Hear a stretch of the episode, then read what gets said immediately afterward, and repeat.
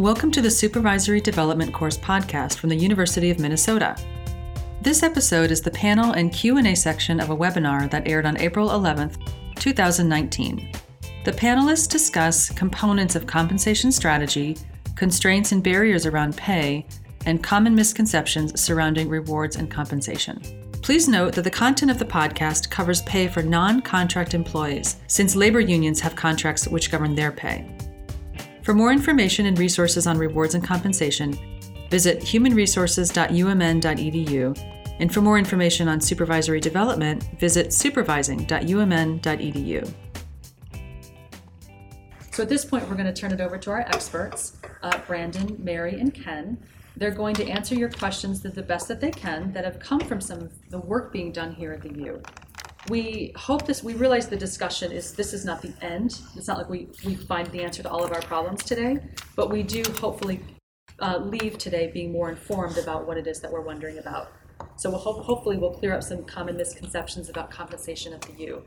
As you're listening to our experts, feel free to submit any questions you have in the Q&A so we can address whatever you're wondering about. So, Mary, thank you for being here today.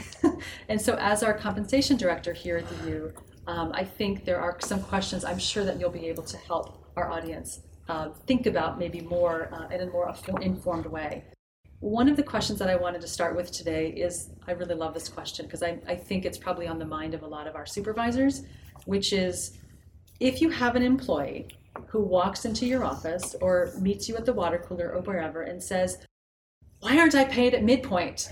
Like midpoint, that's the magic word, right? Mm-hmm. What is it that a supervisor can say to them to help them understand kind of kind of the bigger picture of, of that question? Sure. Um, I think I would start by first saying um, that the midpoint is a single point in a very broad continuum. Yes, the midpoint that will tell you what is being paid in the outside market um, the median of the outside market. But again, there's a broad continuum, um, low to high, that's represented by our minimum all the way up to our maximum of how people are paid. So try not to focus on just that one point. Um, after establishing that, I think I would then start to talk about how a person gets to that midpoint level is by demonstrating that full mastery. Mm-hmm. Um, in fact, you might even argue that once they demonstrate that full mastery, even being at, around, near, just beneath is still very competitive. So that's a, a conversation. I don't know if the person that's approaching you is at full mastery or not, but that would be a second factor. Mm-hmm. So we've got mm-hmm. this broad continuum. Mm-hmm. We're not focusing on one item, and then you're going to make that journey as you reach full mastery. Um, I would also bring in the conversation that was part of this presentation. Let's talk about everything else. so let's talk about um, work life balance. Let's talk about our mission, benefits. Um, really getting them to maybe even talk to you at that point about what is important to them. That might be the uh-huh. opportunity to yeah. find out more, uh, especially if they're expressing some degree of dissatisfaction here in some form or fashion. Um, and then there is that last factor, which is um, we'll use this range to help us guide pay decisions, but anything we can do, it's always based on that ability to pay, that budget factor. So again, there's a broad continuum. Midpoint's one item. You get there with full mastery, or you get close to it even with full mastery. Let's talk about the broad, more broad platform of things that you, you get from working mm-hmm. here. Mm-hmm. And, um, you know, maybe there's a point to do some planning a year or two out. But if you don't have money right then and there, that's probably important to talk about what else you might be able to do. Great, thanks, Mary. That's really I love the way that you that you uh, drew in that look at that as an opportunity, like that moment as an opportunity mm-hmm. to to ask like well what is it that yeah you know it's not always about pay I it takes a lot of courage of, to come forward i mean yeah. for an employee to come forward to their supervisor that takes some courage and mm-hmm. so you want to honor right. that process too yeah great thank you so another question i thought that i would ask you while you're here with us um, that i think would be on the mind of a lot of our supervisors is when you want when they want to deliver pay adjustments that they feel are needed but there's no new money for increases how can they to kind of deliver on that, kind of deliver these pay adjustments that, that they want to make, yet feeling like they can't because there's no new money available. Is there a, um, something? to think about there? When I get asked that question, I always start, and I don't know why, I just feel it's important to say that this is probably the most common um, concern or constraint that you see at all organizations, all institutions. Um, So not just here at the U. Right. Yeah. I've worked other places, and I don't see that we are any more constrained in that space than anybody else. Um, that doesn't make it easier, but I think it's very common and very consistent. So um, managers just, I think, feel that they never have enough money to give all the increases that they think would be deserved or or um, important to give. So what we do is we talk about a few different things. We'll talk about. Um, you know, can you possibly maybe build a two to three year plan? So if you've got some needed adjustments, maybe your fiscal year is half over, you don't have funds this year, can you start trying to forecast two to three years out and just inch towards closing that gap? Um, it's a bit uncomfortable, but we do usually talk to people too about um, what does your workforce look like? Are you able to get the work done with fewer people? Um, should we be reimagining um, different types of skill sets or fewer people?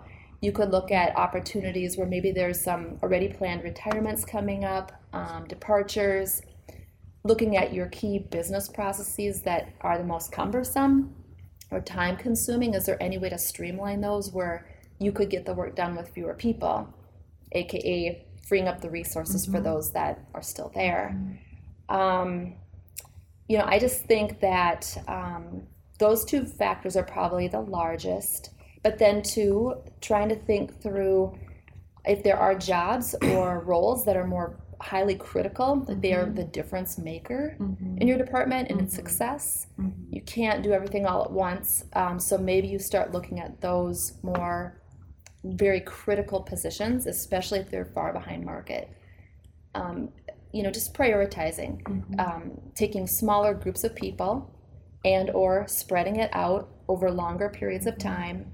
And maybe it is done over a longer period of time with fewer people and different types of people in that team that workforce question. Just to summarize, there's no easy answer. That's what I'm Yeah, hearing. Yeah, there's a lot of factors to consider. yeah there's probably more as well. Those are the three that just come to my mind. One other one that probably comes to my mind is um, especially if you've got some of these salary ranges that have been refined in when you do the merit increase process the ability maybe to differentiate that pay can help move people up in the range more. Um, so that might be another item. But yeah the, the workforce the time period um, what's most critical kind of prioritizing things Great, thanks. So to our audience, I mean, I'm sure a lot of things that Mary has just explained might have sparked additional questions. So again, feel free to put those into the Q and A, and we can work towards clarification of anything that she mentioned um, in a few minutes. Thank you, Mary, for your input. I appreciate it. Ken, I'd like to move to you. So as our total compensation senior director here at the U, I think there are also some things that you could help our audience with some clarification.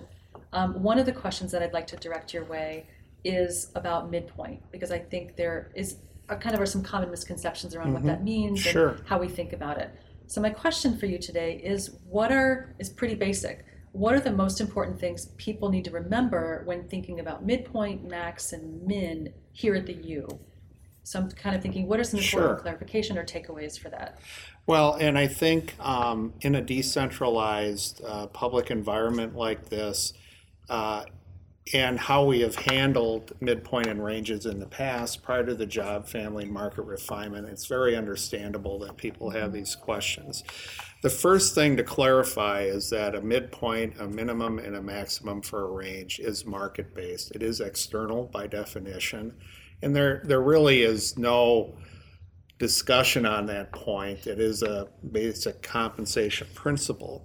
Um, how do we determine what these um, ranges are and what the midpoint is? Um, is a uh, you know it is a robust, almost scientific process. I would say that deep compensation expertise brings to the table, and Mary and her team have that expertise. And what they do periodically is uh, is go to market. Uh, there are surveys out there that are substantive, traditional, long term, year over year surveys that provide uh, fact based information on what employers as a whole in a geographic area or across peer institutions may be doing for dis- different disciplines.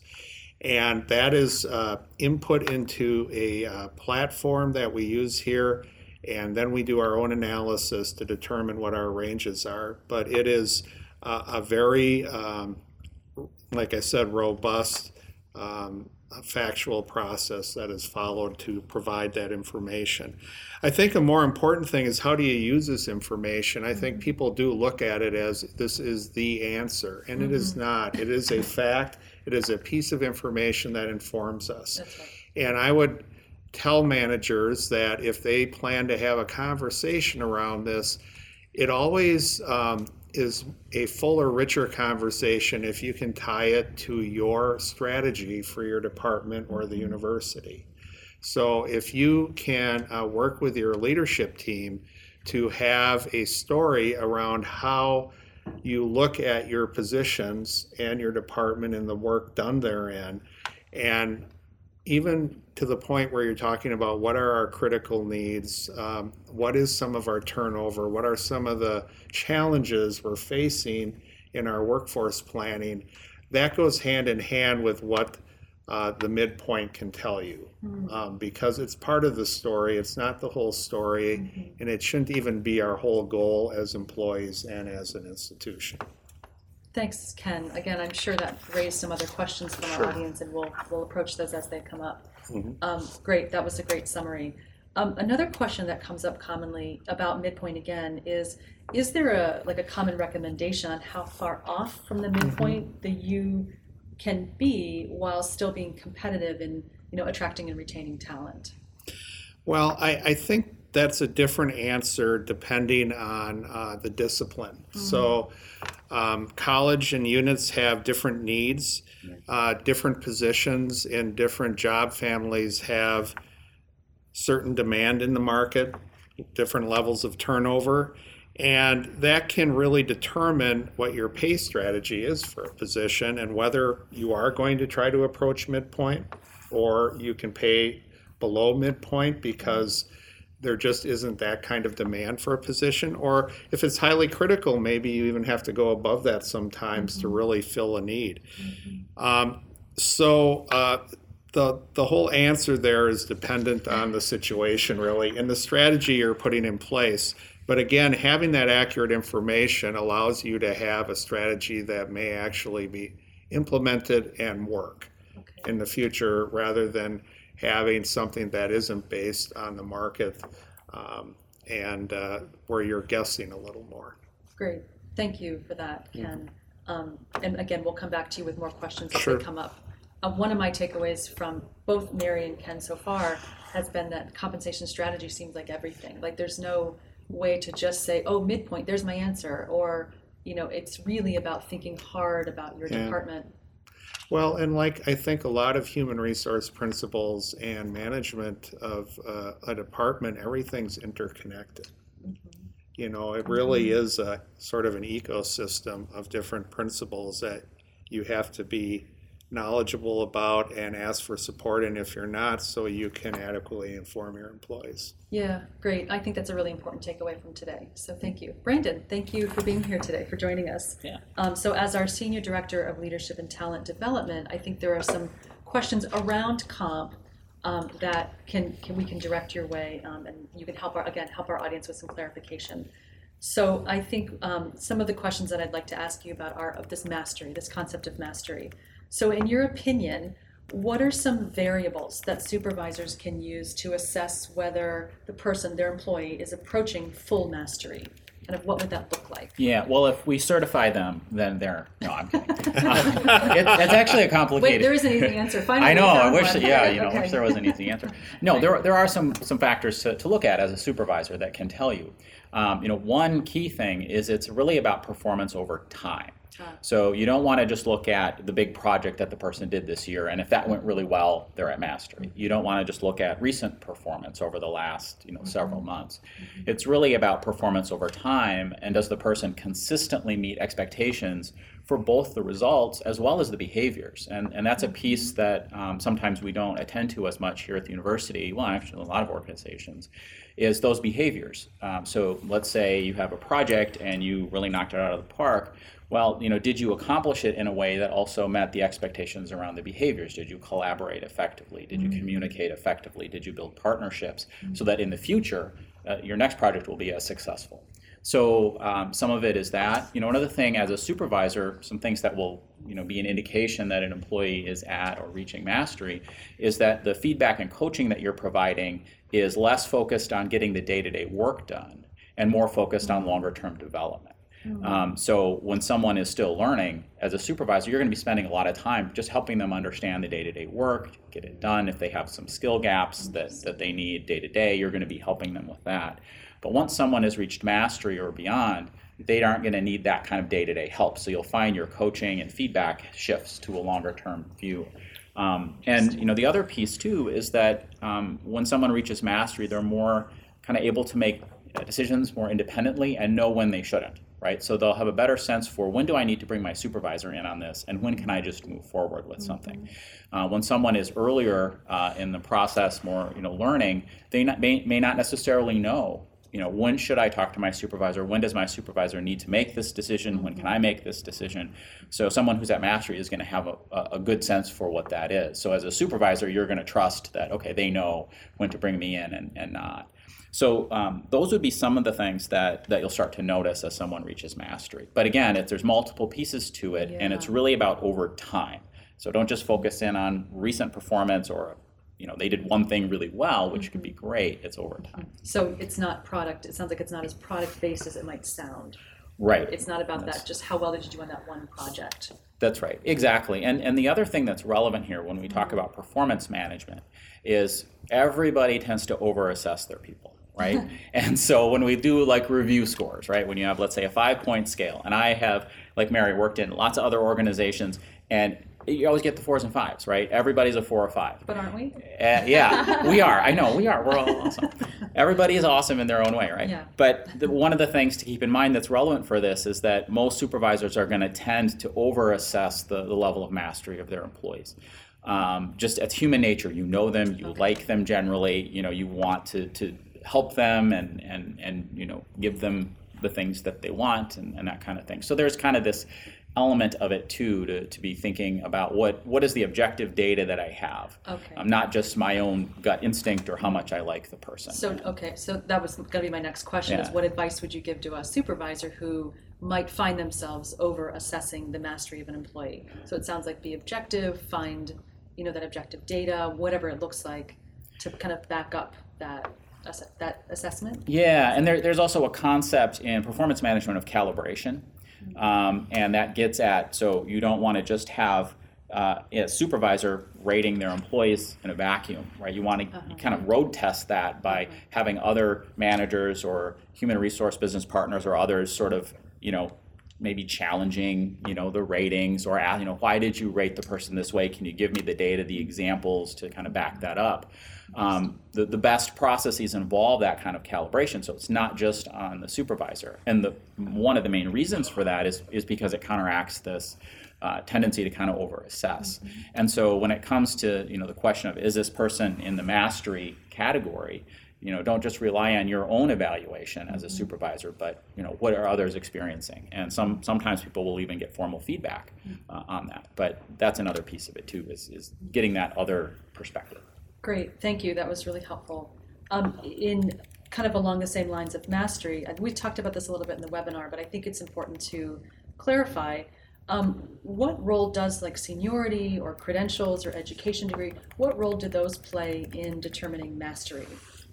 Yeah. So the short answer to that is they don't they don't play a direct role in mastery. And I wonder if that surprises our audience. Yeah, audience. yeah. Well, because we'd like to think so. And often, you know, if you have more experience, you are more likely to be in that mastery group. If you have certain academic credentials, maybe you're more likely to be there. But it is not a one to one relationship. And so you should never rely on those things to tell you whether someone is at mastery. And you know, I think we've probably all seen people who you know give them six months of experience and they learn a ton. Other people in five years don't learn as much, mm-hmm. and that has to do with a whole variety of different things. For example, motivation. If someone is really motivated to learn, um, they may learn a whole lot in, in six months or a year. Someone who's not really motivated is just checking the box in their job, they may not learn as much in five or six years. And when it comes to credentials, um, you know, academic degrees, um, it's the same kind of thing.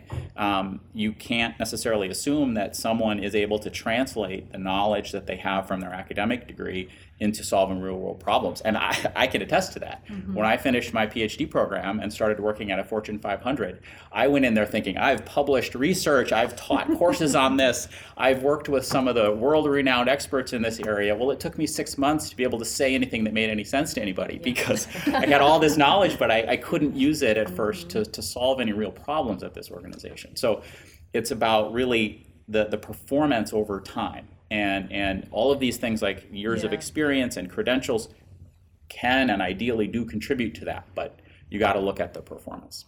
Thank you. Again that was very insightful. I want to give the three of you a chance if if there's anything that you wanted to add to either anything brandon said or anything that anyone else said this is a chance to do that before we jump into the audience q&a okay great. Well yeah. let's jump into the audience q&a because that really is what these webinars are about so um, at this point, we'll go to your questions and see what you're wondering about. As I mentioned, you can enter your questions into the Q&A. Um, anything about compensation compensation strategies or any other challenges you're facing, enter those into the Q&A and we'll address those now. And we've got some here to start with. Mary, do you have one you'd like to address? Yeah, I see a question that says, um, other than market data, I'm not sure I understand how the market um, range minimum midpoint, and max are established. And so um, it really is just uh, market data. So we purchase salary surveys from probably, um, I would say 30, 35 published salary surveys from groups like Towers, Mercer, Culpepper, CUPA, uh, many other institutions. And we purchase these surveys. We go through those books and you'll look for data, let's say on a accountant and we'll go through and we'll find what the um, Twin Cities Metro, for most families, the Twin Cities Metro, what it is paying at the 50th percentile for that job. Um, and then we will bring that back in okay. and use that to set the minimum, midpoint, and max. So it really is market data and can express enough that it is external to the U. We want to use that external picture to help guide internal pay decisions but again, any internal pay decisions or internal um, pay rates, that's always uh, based on the ability to pay. So the ranges are the outside world, and what we're offering, of course, to our people, that's our internal practice and ability to pay. They're two different things. Okay. Does anyone want to add anything? No, I think that was Pretty- well done. Thank you. I hired well. Good job. Great, thanks, Mary. So um, if you ask that question, hopefully we've clarified it for you. Uh, there might be follow-up questions, so again, feel free to uh, enter those into the Q&A. I, I, can take one. So there, there was a question um, about is the goal that you would move everyone to full mastery and exceptional attainment? Um, so if you have a small team and everyone in long-term roles, is it reasonable, you know, to kind of have everybody move up?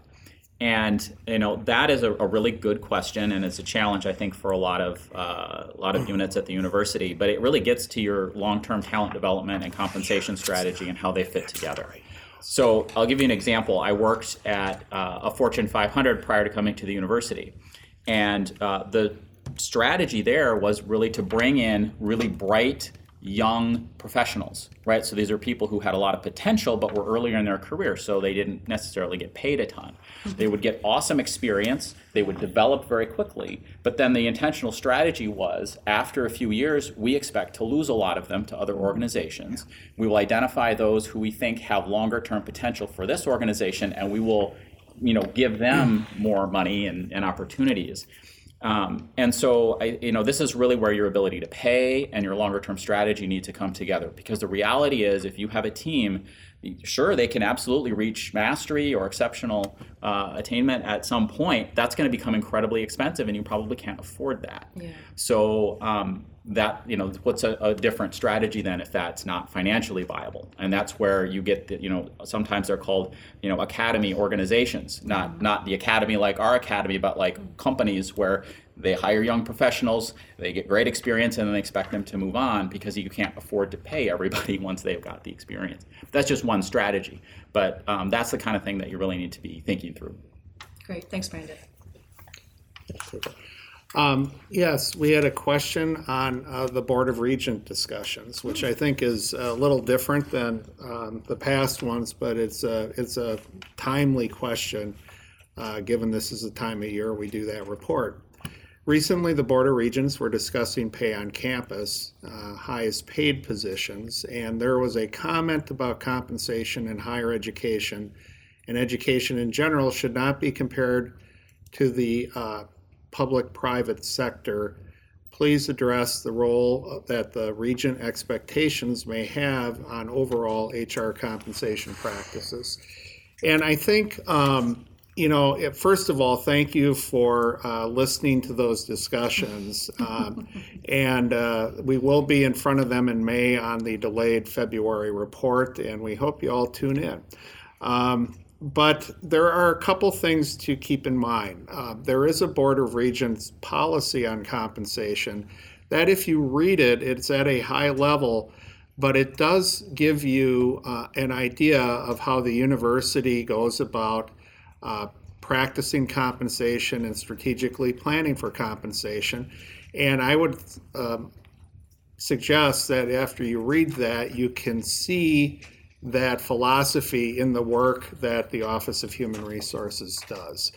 Um, the other piece of it is um, there has been comments from some regents around comparing ourselves to the state of Minnesota. And we do not exclude the state of Minnesota, but in compensation and in business and at universities, you are more often served well by looking at the populations that you draw employees from and you lose employees too.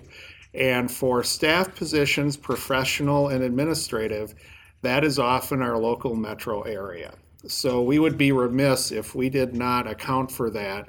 We would not be good stewards of our compensation practices if we did not look at that community and that work. Having said that, we do keep in mind what the state of Minnesota is doing, other public employers, and depending on the work involved, uh, sometimes we look at those closely. Um, and uh, you know, the regents are welcome to ask their questions. They have other ones besides the ones mentioned here. And it is an ongoing conversation because there will continue to be challenges in the future. I do want to jump in here too with uh, some engagement data that speaks to this because th- this question comes up a lot which yeah. who should we compare our workforce to and we do an employee engagement survey here at the university and we're able to compare the engagement level of our um, employees with the engagement level of employees in all sorts of other industries and we look as a workforce both faculty and staff at the university a lot like a big fortune 500 in that we have very highly engaged, very highly committed and dedicated, very highly motivated employees. When you look at the engagement data from uh, state government workforce or even federal government workforce, it is nowhere near the level of commitment and dedication and engagement that we see here at the university. And so when we think about the level of effort and commitment and motivation and you know those kinds of things that we see in our workforce from an engagement perspective, we are nothing like the state of Minnesota. Thank you, Brandon. That's, that's very interesting. And, and I would just add, um, we, um, if you look at the ratio of pay for the top executive to uh, those uh, in the lower income levels in organizations, and I think a lot of times we're compared to maybe going corporate in our salaries. The university is in a very reasonable position it's maybe 10 to 1, 12 to 1, which is still a large ratio. But compared to um, what you see uh, in the landscape of uh, compensation studies for executive pay, uh, it is, I would say, fairly modest for someone leading a $4 billion institution. Great. Thank you, Ken, Brandon, Mary. So I'm going to try to boil together about six different questions that have come in. Awesome. That are all kind of getting at the same thing. There's a little technical part and then kind of a boiling of the rest. So the technical questions were, um, can you repeat what you said about something relating to three percent as it related to the ranges? So very quickly, um, the slide had said just to try to hire pe- or hire people at least never below three percent above the minimum. The reason for that is because each year those ranges move. Uh, they ro- move by what we think is happening in the outside market, and generally that's going to be two to three percent. So if you bring somebody in or have a group of people that are clustered right near that bottom of that range, and it moves, they'll drop beneath it. And then there's kind of a mandated salary increase, and no one likes to be reactive on those things. You'd rather be proactive. Um, somebody asked about bonuses and if they're factored into the numbers that are used to set salary for our ranges. They're not, and that's not practice um, in compensation across you know the United States. Bonuses are not factored in. It's always base to base. So when you set your range minimum, midpoint, max, it's base salary. So that should be considered too. If you know that you've got a person, let's say in a role, a high level role that might be eligible for a bonus elsewhere, just put that into those bar charts. That's another variable, right? The pay, and then there's like incentive. So how can you kick up maybe some other um, bar in that chart to try to offset that? Um, again, knowing what's motivating that person. But then the boiling, um, kind of the melting together of all these different questions, they're all related to the merit increase. So a lot around um, merit increases, limited merit increases, uh, merit increases that really kind of just come up equal, nose to nose with the cost of living adjustment. Um, so, what I like to say about merit increases, um, what we're really trying to do as an organization is pay for performance. And I think so often organizations and managers put so much and too much on the back of the merit pay program. Merit pay program, usually for companies I've worked at or other people I talk to who are compensation professionals, we network, you know, very um, frequently. Most organizations do set their merit equal or somewhere very, very close to the cost of living adjustment. Organizations I think find it very hard when payroll is probably their biggest expense, also their biggest investment. Think it's very hard to um, figure out how to fund that any more richly than the cost of living. So you're looking at this fund, and it's usually a number that anytime you give somebody more than it, because it's set to cost of living, you end up having to give someone, like really essentially a pay decrease because their salary won't keep up with inflation. So, um, what we try to say, you know, that that concern or conversation that goes around and around and it gets tossed uh, around a lot in every organization. We try to say, think about pay for performance as much more than that. Don't make merit do all the work for you. It's um, you could argue it's one of the smaller vehicles. So if you remember the slide that talked about the time of hire, uh, I have heard managers at the U say, "Well, I found a, a superstar." um, they are they are going to make the biggest difference in our department. But I had to bring them in low because I had two other people that were really low in the range. We're lucky they accepted the offer, but um, it was it was nerve wracking. So if you really do expect that that person is going to be the new team leader and the person that makes a difference, I would say go ahead and be more aggressive with that offer if you have the budget. Um, then the time of promotion, that's another time to look at pay for performance and telling the person that their raise is because of how well they performed. We do uh, that all the time. There's the merit, and then there's these periodic in range adjustments where when you go and look at a team and you're going to give adjustments, you give more to the people that are performing, um, you know, at full mastery. But I think so oftentimes too, it's telling people that you are right at this moment paying for performance so they see it and they know that that's what's happening. Yeah. Thank you, Yeah, don't make merit do so much of the work. Okay, that's a great message. Yeah. So thank you so much to everyone who submitted a question. Um, I think we've addressed several of them today, hopefully, and many of them were bundled in together. Um, but thank you to Brandon, Ken, and Mary for being with us here today. Thanks, everyone. We hope you found this information today useful and relevant, and we look forward to talking again with you soon. Thank you for listening to this episode of the Supervisory Development Course podcast. If you have any questions regarding rewards and compensation, please visit humanresources.umn.edu or email ohr at umn.edu. The Supervisory Development Course podcast is created by Leadership and Talent Development within the Office of Human Resources at the University of Minnesota. If you have questions regarding supervisory development, please email us at ltd at umn.edu.